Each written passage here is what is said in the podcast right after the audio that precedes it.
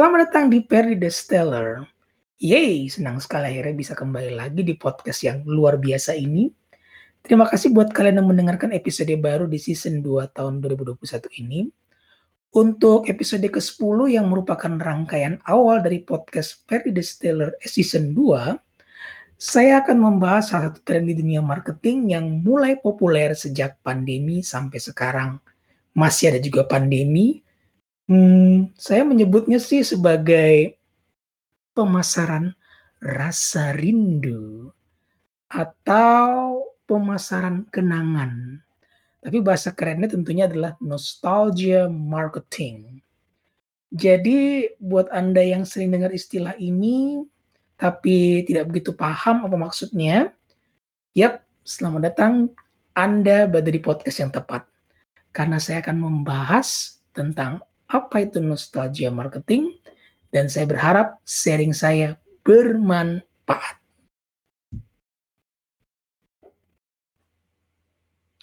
Oke, berdasarkan hasil riset dari John Hopkins University, dikatakan bahwa um, di masa pandemi tahun 2020 lalu, itu banyak orang yang merasa sangat terpukul secara psikologis karena memang ya seperti kita ketahui bersama tahun itu adalah merupakan tahun yang sangat sulit ya dan tak terprediksi um, sehinggalah muncullah berbagai macam perasaan gitu ya.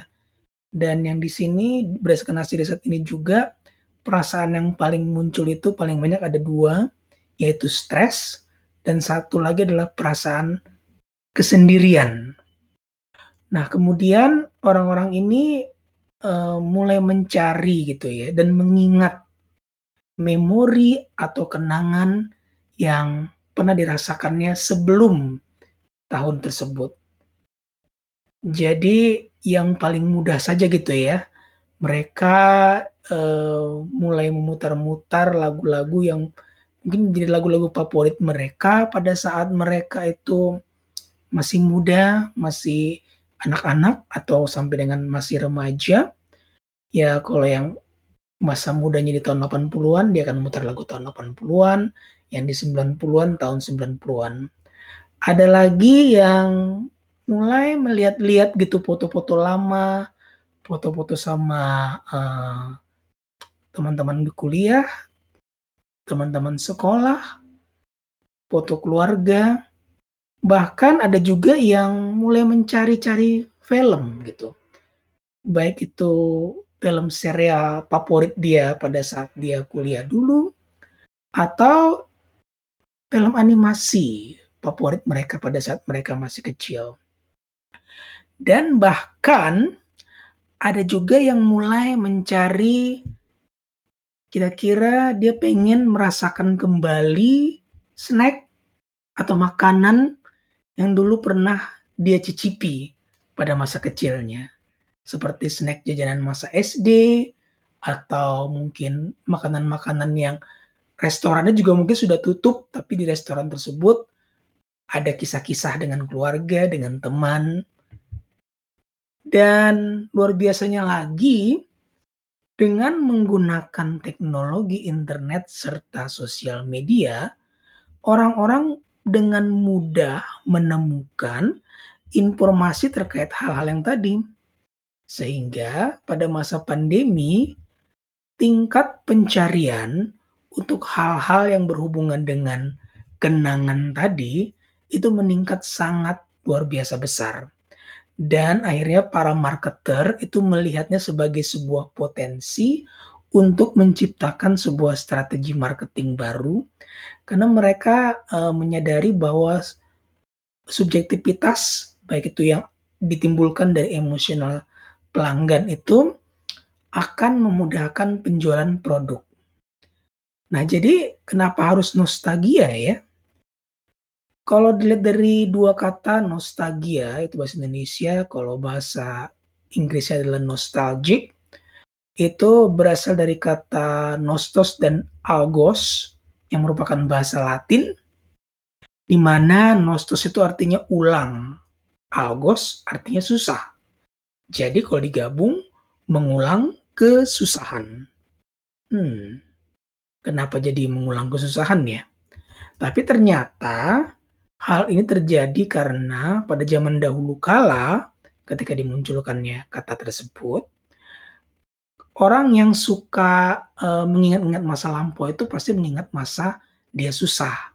Jadi kalau kita um, apa namanya sebuah kehidupan gitu ya, di masa lampau itu harus lebih susah dibandingkan masa kini. Jadi dengan berjalannya waktu, tentunya kita mempunyai kehidupan yang lebih baik. Jadi kalau dia mengingat masa lalu, itu artinya dia mengingat kehidupan dia yang belum begitu baik. Namun, hal tersebut sudah tidak berlaku lagi karena ada juga riset yang mengatakan dan ini juga risetnya dari John Hopkins University bahwa mengulang masa lampau itu justru mempunyai sebuah efek positif yaitu bisa meningkatkan semangat, motivasi, mood, dan kepercayaan diri. Jadi, lagi-lagi marketer menggabungkan kedua informasi ini uh, bahwa ya inilah saatnya untuk mencoba menangkap impresi pelanggan sehingga bisa memudahkan produk atau jasa itu lebih bisa dikonsumsi oleh si konsumen tersebut. Nah, kalau berbicara tentang definisi, di sini nostalgia marketing definisinya saya sederhanakan ya, adalah strategi pemasaran yang memanfaatkan memori masa lalu dari konsumen untuk menangkap impresi sehingga produk atau jasa itu akan menjadi lebih mudah dipahami dan tentunya tujuannya dia akan melakukan konsumsi produk atau jasa tersebut. Jadi di sini nostalgia itu akan menjadi sebuah tools yang bisa meningkatkan hubungan antara brand dan konsumennya. Nah, kemudian di sini ada lagi studi dari Journal of Consumer Research yang menyatakan bahwa ternyata dengan adanya nostalgia itu yang ditimbulkan oleh sebuah brand, konsumen akan bersedia membayar lebih untuk satu set produk yang memang tadi sesuai dengan nostalgia dia itu daripada kelompok lain yang ternyata uh, diminta untuk memikirkan tentang kenangan-kenangan baru atau kenangan-kenangan masa depan. Jadi, bisa dikatakan bahwa ini merupakan sebuah alat yang baik untuk bisa menangkap impresi pelanggan, subjektivitas pelanggan, agar mereka bersedia untuk memilih produk kita. Berikutnya kita akan membahas apa saja sih keunggulan dari marketing nostalgia ini sehingga menjadikan marketing nostalgia sangat efektif. Jadi, pertama adalah kampanye yang otentik. Pemasaran nostalgia sangat efektif karena dia membuat sebuah iklan, promosi, dan juga kampanye terlihat lebih membumi dan lebih otentik bagi audiens penerimaan untuk jenis pemasaran ini cenderung sangat positif karena dipengaruhi oleh ya seperti tadi saya bilang ya emosi dan ingatan-ingatan positif masa lalu dari pengguna. Sebagai contoh uh, adalah pada tahun 2015 itu brand Nike itu merubah logo mereka menjadi logo di tahun 90-an. Jadi aneh juga memang kenapa Nike melakukan perubahan logo mereka yang sebenarnya sudah bagus kok jadi malah menggunakan logo klasik mereka. Jadi pada dasarnya ya Nike ingin melakukan nostalgia marketing dengan harapan bahwa pelanggan-pelanggan lama mereka yang dulu membeli sepatu Nike di tahun 90-an yang merupakan anak-anak muda dan di era sekarang 2015 ke atas mereka itu sudah menjadi ya berpendapatan lebih baik ya sebagai seorang milenial mungkin atau sebagai eksekutif dan lain sebagainya yang punya kehidupan lebih baik. Dan tentunya ya apabila mereka ingin mencari sepatu, mereka tentu pasti akan ingat dulu saya pakainya Nike. Tapi karena mereka melihat logonya, oh ini kayaknya logonya untuk anak-anak muda sekarang kali ya. Tapi setelah mereka melihat ada logo yang, oh iya itu kan logonya logo yang lama dulu waktu saya SMA ya. Jadi ada rasa ingin ke situ gitu untuk mencari tahu, pengen lihat tokonya, dan akhirnya mendapatkan sebuah sepatu yang diinginkan. Jadi ini adalah efektif dari nostalgia marketing, di mana ya sebenarnya sederhana aja.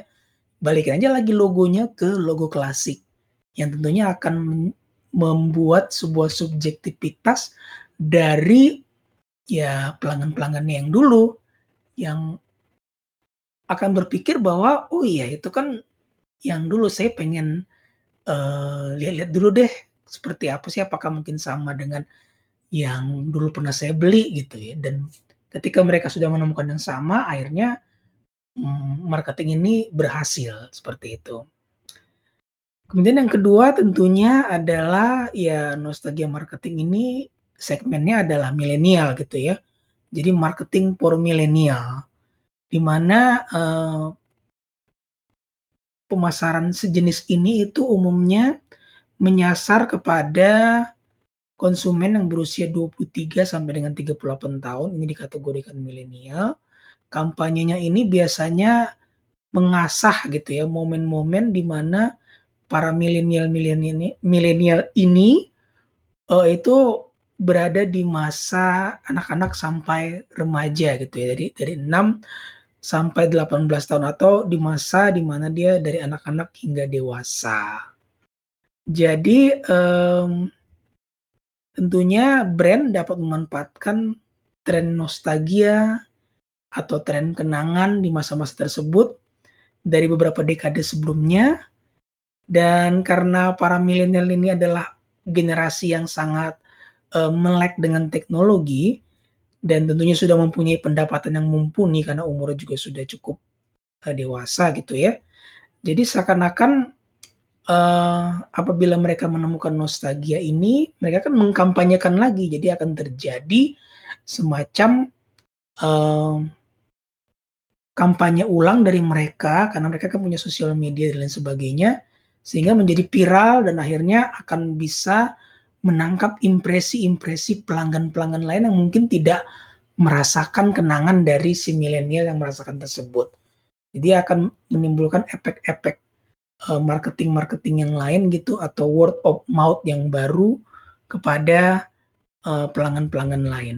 Jadi cukup efektif sekali. Jadi misalnya saya melihat um, Sony gitu ya, Sony sebagai konsol games itu kan mereka sudah ada dari tahun 1995.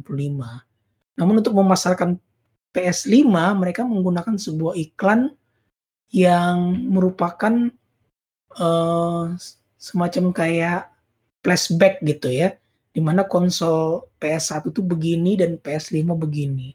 Jadi itu akan membuat saya tertarik untuk membeli PS5 walaupun sebenarnya saya menggunakan PS1 zaman dahulu kala gitu ya. Dan akhirnya ya si milenial yang mungkin sudah punya anak jadi tertarik gitu. Jadinya akhirnya mereka beli dua. Satu buat bapaknya, satu lagi buat anaknya. Seperti itu. Nah, kemudian tentu eh, yang paling saya sukai ini adalah bahwa strategi marketing nostalgia itu cocok untuk startup. Walaupun juga cocok juga untuk brand terkemuka. Namun memang kalau brand terkemuka kan hmm, mereka punya budget advertising yang sangat besar ya. Jadi mereka bisa menggunakan ya hal-hal lain gitu selain nostalgia.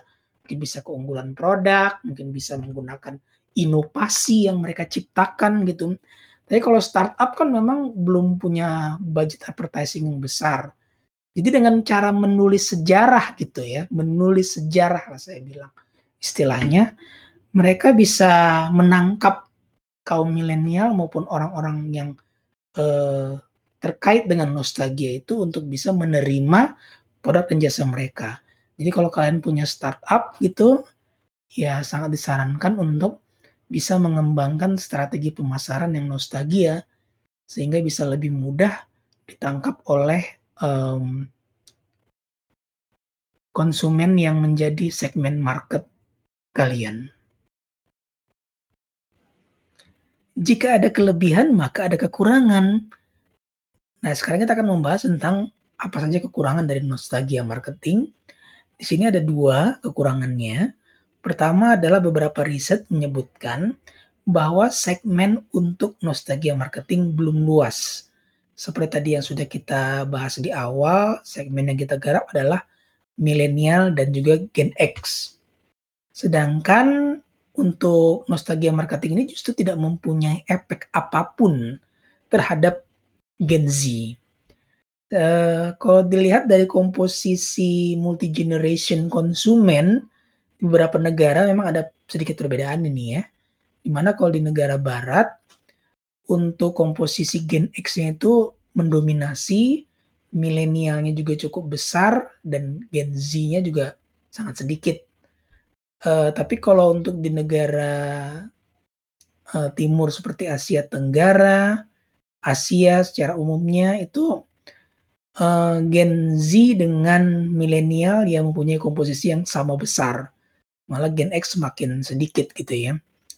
Namun uh, kalau menurut saya ya, karena tadi nostalgia marketing itu memang segmennya tadi milenial yang berumur 23 sampai 38 tahun. Uh, strategi ini pasti akan berulang gitu ya. Jadi memang kalau kita lihat semua nostalgia yang ditangkap oleh marketer itu adalah ber, berkisaran tentang ya misalnya kalau di tahun 80-an lagu-lagu tahun 80-an, di tahun 90-an ada uh, film-film yang muncul di tahun 90-an. Jadi belum belum banyak menggarap untuk uh, momen-momen di tahun 2000-an ke atas gitu ya. Tapi nanti ketika Gen Z juga sudah uh, matang gitu ya karena Gen Z itu dimulai dari tahun 1997 kelahirannya dan apabila mereka sudah mempunyai kematangan yang lebih baik uh, semakin dewasa saya yakin bahwa nostalgia marketing ini akan juga berpengaruh efektif terhadap mereka di masa-masa mendatang. Jadi ya walaupun di saat ini ya segmennya belum luas tapi kita kan bisa melakukan strategi yang sama di masa depan untuk generasi yang berbeda. Kira-kira seperti itu. Nah, kemudian uh, kekurangan yang kedua adalah bahwa uh, nostalgia marketing itu masih terkait dengan strategi konten. Ya, ini benar sih memang. Jadi uh, untuk sebuah produk yang baik itu memang Ya selain dari konten perlu juga quality dari produk ya.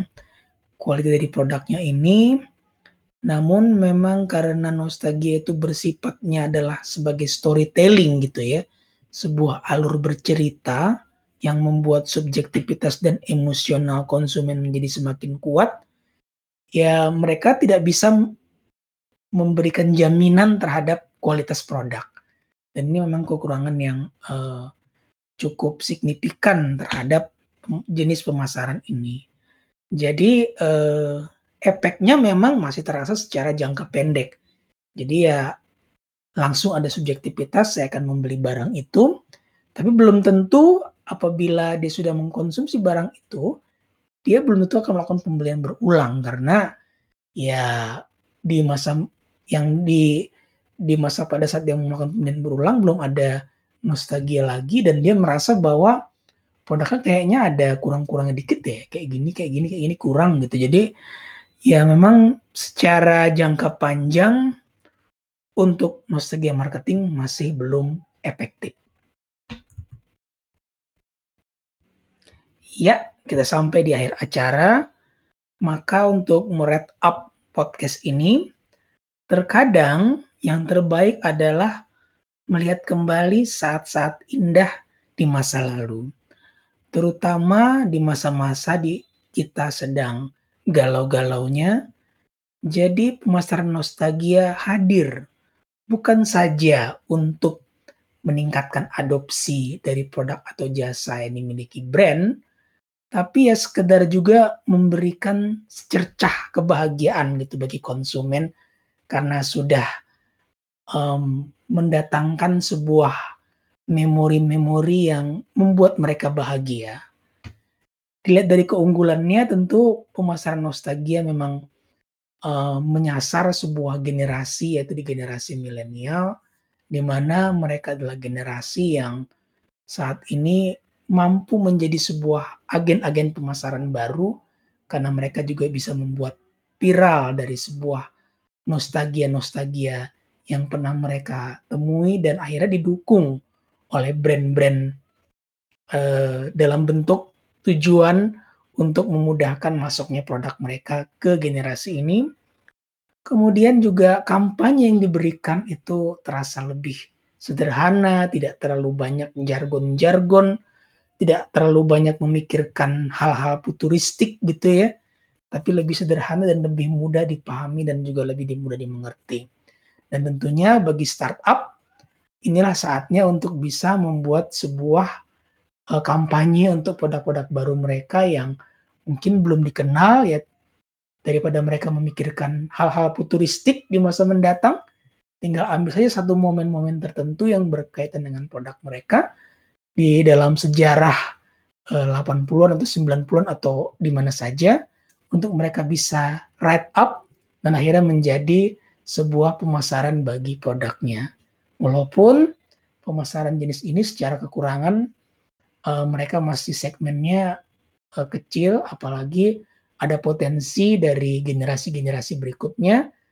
Uh, tapi percayalah bahwa uh, pemasaran ini pasti akan berulang di mana generasi selanjutnya juga pasti akan ingin mendapatkan secercah juga gitu. Nostalgia-nostalgia dari masa-masa yang pernah mereka lalui dan kemudian memang secara jangka panjang jenis pemasaran ini memang harus didukung juga oleh jenis-jenis pemasaran lain karena bentuknya masih bersifat storytelling yang uh, lebih sih berarah ke konten kemudian juga berarah kepada membangkitkan subjektivitas dan emosional.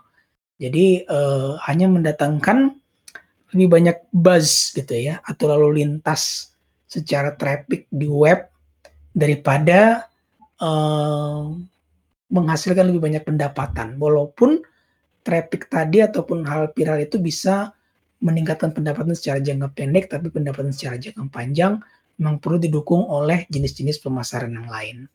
Oke, itu saja dari saya sharingnya. Jadi jika Anda ingin membuat kampanye pemasaran dari brand kalian efektif, mungkin bisa dipertimbangkan untuk menggunakan pemasaran nostalgia.